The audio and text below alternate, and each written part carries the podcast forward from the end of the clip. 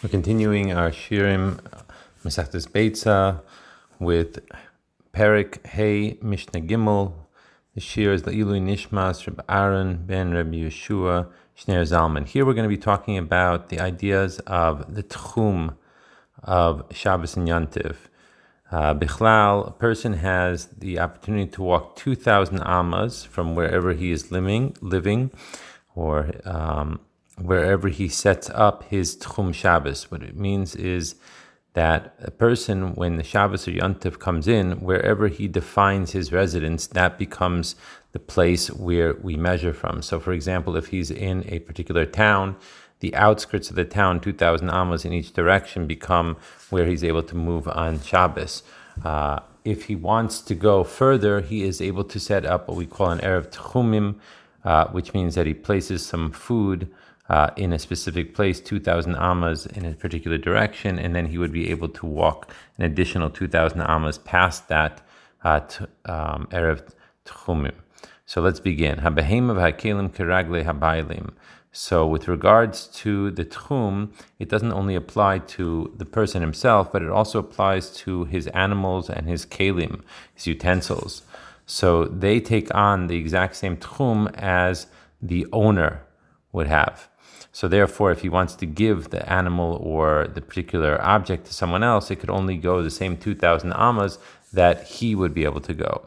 And he gives an example. Let's say that uh, on Yantif he gives uh, a shepherd or his son a particular animal, right, to, in order to bring it out into the fields in order to uh, eat um, the animal winds up having the same rules as the owner. It does not take upon himself the new rules and the new distance uh, that the shepherd might have or his son might have, but he remains with the actual owner because wherever in whosever hands that particular animal was when Shabbos or Yantif came in, that is how we uh, rule on the situation.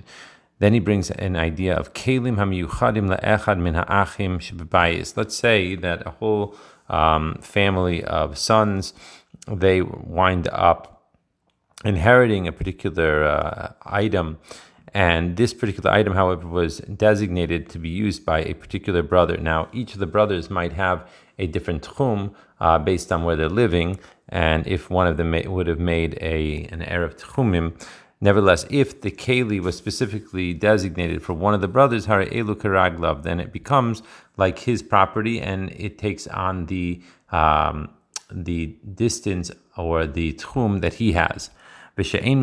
However, let's say that it was not particularly designated for one particular brother. So then it would only be allowed to be taken into the place where all of the brothers can uh, travel. Mishnah Dalid, Hashoyel Kli Mechaber Me'erev Yontiv. Let's say that someone borrows, let's say Ruvain borrows a Kli, a utensil, from Shimon before Yomtiv. Karagle Hashoyel. So then it would uh, take on the tchum of the borrower, in this case Ruvain, and then he would be able to travel with it in his tchum. But Yom Tov Karagle Mashil, however, let's say that Ruvain only borrowed it once Yom Tov started, so then the tchum of the kli, uh, the tchum of the utensil would be according to the lender. What about a case where ha'isha shashala mechaverta tavlin umayim melech le'isaso? Let's say on Yantif, a woman borrowed from her friend in order to make dough. She borrows from her water or salt or some sort of, um, spices.